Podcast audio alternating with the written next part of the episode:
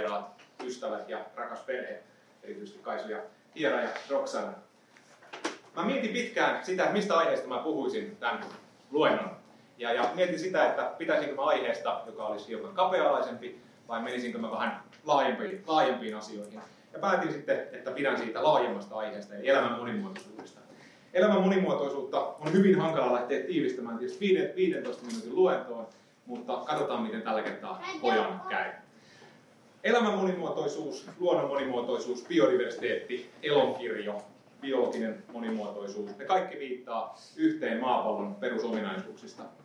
Ja se elämän monimuotoisuus on hyvin pitkän aikaa kehittynyt täällä maapallolla. Jos ajatellaan, että maapallo on ollut olemassa, syntynyt noin 4,5 miljardia vuotta sitten, niin elämä alkoi kehittyä noin 3,7 miljardia vuotta sitten. Eli hyvin aikaisessa vaiheessa.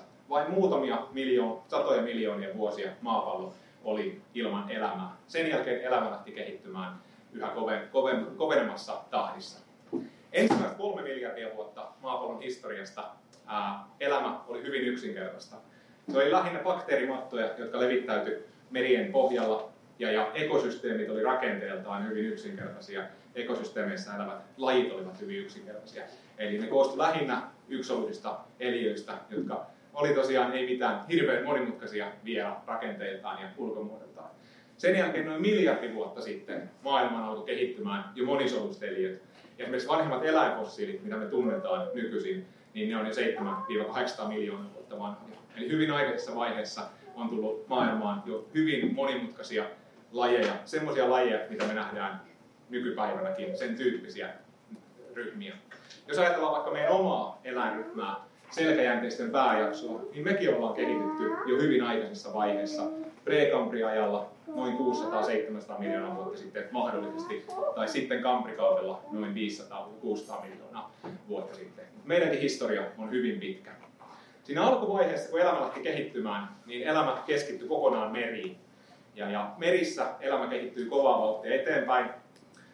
Tiedän, protokollaan kuuluu, että ei ole rekvisiittaa mukana, mutta mulla on täällä taskussa hiukan, hiukan rekvisiittaa esimerkki aikaisesta elämän muodosta. Semmoista kaverista, pikkukaverista, joka on elänyt täällä maapallolla noin 3-400 miljoonaa vuotta sitten. Tämä on trilobiitti, hyvä esimerkki sellaista lajista, joka, jotka hallitsi maapalloa hyvin pitkään. Ja sen jälkeen kuoli sukupuuttoon hyvin kauan aikaa, kauan aikaa sitten. Tämän kaverin lisäksi sen rinnalla alkoi kehittyä merissä hyvin monimuotoinen eliö, eliö, eliö, eliölajisto, ja, ja, ja elämä keskittyy edelleen meriin hyvin pitkän aikaa. Sitten noin 450 miljoonaa vuotta sitten ää, otettiin ensimmäiset askeleet maailmaan. Eli siinä vaiheessa lähdettiin vallottamaan kuivaa maata, jätettiin meri taakse, siellä elämä edelleen kehittyi omaan suuntaansa, mutta lähdettiin myös vallottamaan kuivia ympäristöjä, eli maaelämää. Ja elämä lähti, lähti kehittymään, löytämään uusia uria maalla. Ensin, ensin maaelämä oli myös hyvin alkeellisia mikrobiyhteisöjä, niitä syöviä nilviäisiä. Sen jälkeen tuli hyönteiset, lähti kasvilaisto kehittymään ja, ja viimeiset 400 miljoonaa vuotta niin maalla elävä lajiston monimuotoisuus on mennyt hyvin kovaa vauhtia eteenpäin ja monimuotoistunut hyvin, hyvin nopeassa tahdissa. Meidän oma johon me kaikki tässä salissa kuulutaan, ihminen, niin me ollaan oltu vain hetken aikaa tällä maan, maan pinnalla, meidän, meidän planeetan pinnalla, eli noin 200 000 vuotta. Mutta siinä aikana me ollaan jo pystytty muokkaamaan tätä meidän kotiplaneettaa hyvin moni, moninaisilla tavoilla, joista kaikki ei ole ehkä ihan niitä, niitä tota, mitä me toivottaisiin tulevaisuudelta. No jos me ajatellaan, että elämä on kehittynyt maapallolla noin 3,7 miljardia vuotta, niin aika looginen jatkokysymys on se, että kuinka paljon elämän monimuotoisuutta maapallolla on. Ja se kuulostaa semmoiselta kysymykseltä, mihin jokaisen biologin, jokaisen biodiversiteettitutkijan pitäisi pystyä antaa jonkunnäköinen vastaus. Se kuulostaa yksinkertaiselta kysymykseltä. Mutta mielenkiintoista on se, että, että biologisen monimuotoisuuden, elämän monimuotoisuuden tason määritteleminen, kuinka monta lajia meillä elää maapallolla, niin se on yksi meidän tieteen alla vaikeimmista kysymyksistä. Me ei, meillä ei oikeastaan harmainta aavistusta vielä, kuinka monta lajia maapallolla elää. Osa tutkijoista sanoo, että meillä on miljoona lajia, osa sanoo, että meillä on 200 miljoonaa lajia. Nykyaikainen lajistotutkimus, elämän monimuotoisuuden selvitystyö lähti liikkeelle 1700-luvun puolessa välissä.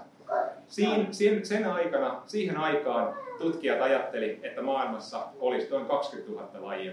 Carvo Linné, joka oli yksi lajistotutkimus, nykyaikaisen lajistotutkimuksen perustajista, niin hän teki tutkimuksiaan eurooppalaisilla lajeilla. Hän tutki eurooppalaisia eläimiä, eurooppalaisia kasveja, sieniä ja kuvasi niitä tieteelle, antoi niille nimiä, luokitteli niitä. Ja, ja näiden tutkimusten perusteella hän ajatteli, että maapallon lajimäärä on mahdollisesti noin 20, 20 000 pelkästään. Sitten hän huomasi, että hetkinen elämä on myös Euroopan ulkopuolella, ja hän alkoi lähettämään oppipoikiaan eri puolille maailmaa. Ja sinne maailmalle lähti myös Turusta, Turun Akatemiasta, Per Kalm 1747-1751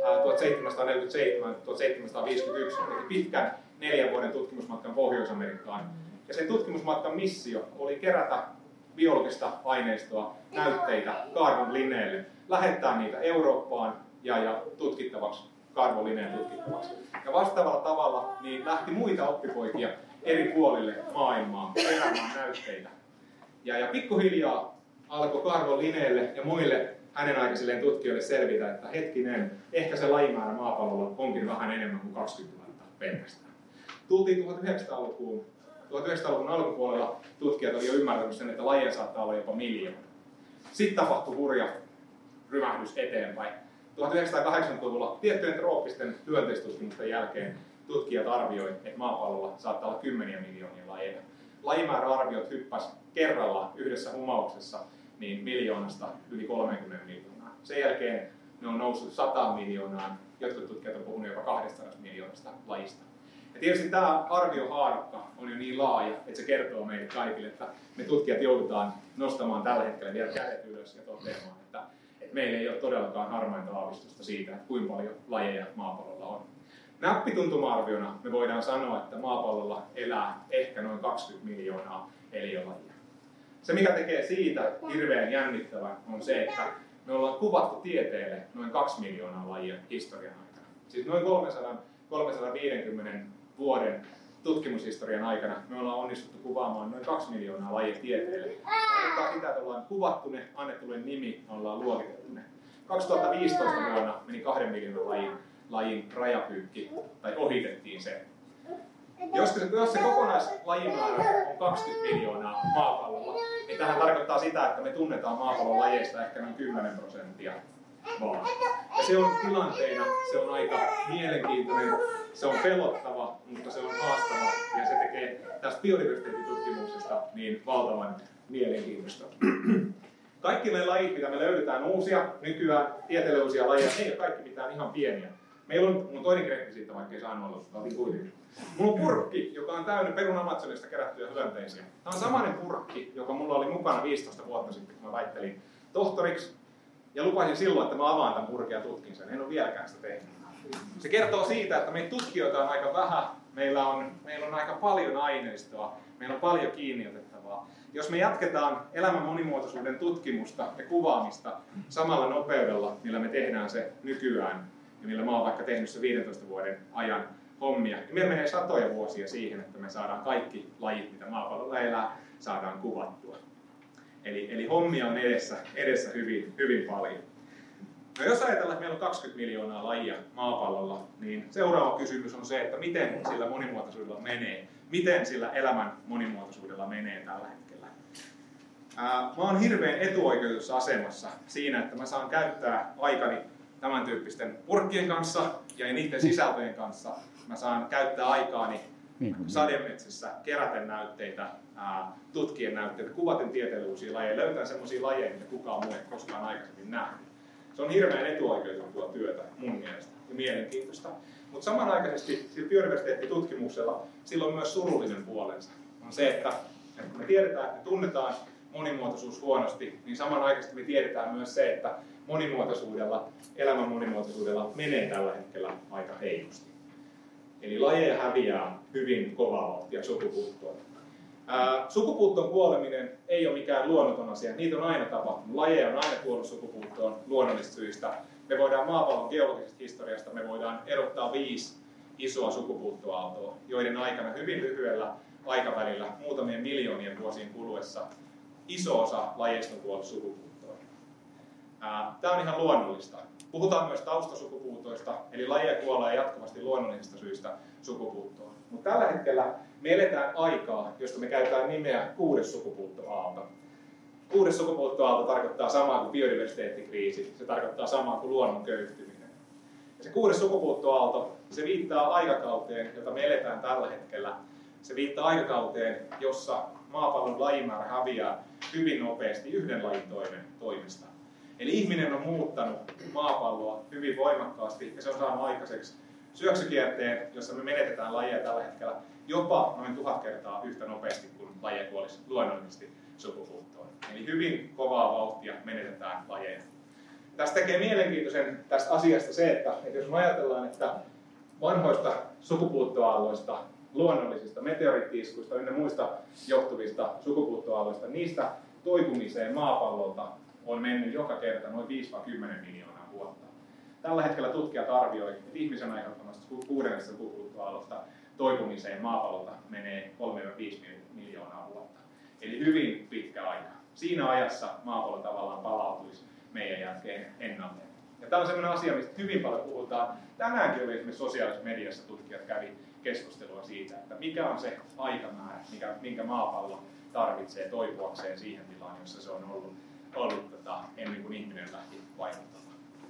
Me muutetaan elinympäristöjä, me kalastetaan tiettyjä lajeja liikaa, me metsästetään toisia lajeja liikaa, me saastutetaan, me roskastetaan ympäristöä, me jopa käydään kansainvälistä kauppaa uhanalaisilla lajeilla. Kaikki nämä vaikuttaa siihen, että, että elämän monimuotoisuus kohtaa tällä hetkellä hyvin isoja haasteita, haasteita luonnossa.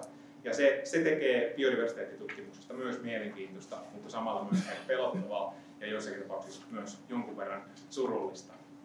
Mitä me voidaan tehdä, jotta luonnon monimuotoisuuden, elämän monimuotoisuuden tila paranisi ää, tulevaisuudessa ja tulevaisuuteen, tulevaisuuteen mennessä? Tutkijat on esittänyt erilaisia arvioita siitä, mitä meidän kannattaisi tehdä. Maailman ehkä tunnetuin biodiversiteettitutkija, professori Edward Wilson, esitti kaksi vuotta sitten ajatuksen, niin sanotun puolikas maapallo-ajatuksen. Hän esitti, että meidän pitäisi periaatteessa kyetä suojelemaan puolet maapallon pinta-alasta, niin se, se pelastaisi elämän monimuotoisuuden jatkuvuuden ja, ja, ja, ja elämän sykkeen maapallolla. Se on tietysti valtavan iso, iso tavoite ja se vaatii isoja poliittisia päätöksiä, kansainvälisiä poliittisia päätöksiä ja vääntöjä ennen kuin tämmöistä voidaan lähteä tekemään. Mutta jo pienemmillä toimilla me voidaan parantaa elämän monimuotoisuuden tulevaisuutta. Monet niistä, tai oikeastaan kaikki ne asiat, jotka vaikuttaa vähentävästi elämän monimuotoisuuteen tällä hetkellä, niin ne on asioita, joihin me voidaan itse, itse vaikuttaa. Just nämä elinympäristöjen tuhoutumiset, roskaantumiset, saastumiset, kaikki ne on sellaisia, jotka, jotka riippuu ihmisestä. Eli me voidaan, voidaan meidän toimia parantamalla, niin me voidaan parantaa elämän monimuotoisuuden tulevaisuutta huomattavalla tavalla. Koskaan ei pidä myöskään unohtaa uskoa ja toivoa. Mä ainakin toivon, että Kaisu ja Kiera, kaikki muut lapset tässä salissa ja heidän lapset tulee elämään maapallolla, jossa, jonka elämän monimuotoisuus sykkii edelleen. Ja vielä ei todellakaan liian myöhäistä tehdä niitä muutoksia. Ja tämä on sitä, mitä me tehdään biodiversiteettitutkimuksen puolella. Me tutkitaan sitä, kuinka paljon elämän monimuotoisuutta on, miten se on syntynyt, kehittynyt maapallolle, miten sillä menee tällä hetkellä, mitä sille kuuluu ja mitä me voidaan tehdä sen eteen, että että elämän monimuotoisuuden tulevaisuus olisi valossa ja me turvattaisiin myös tulevien ihmis, ihmissukupolvien elämän edellytykset maapallolla. Se on biodiversiteettitutkimusta ja, ja se, on, se on aika siistiä hommaa. Kiitoksia teille kaikille ää, kiinnostuksesta.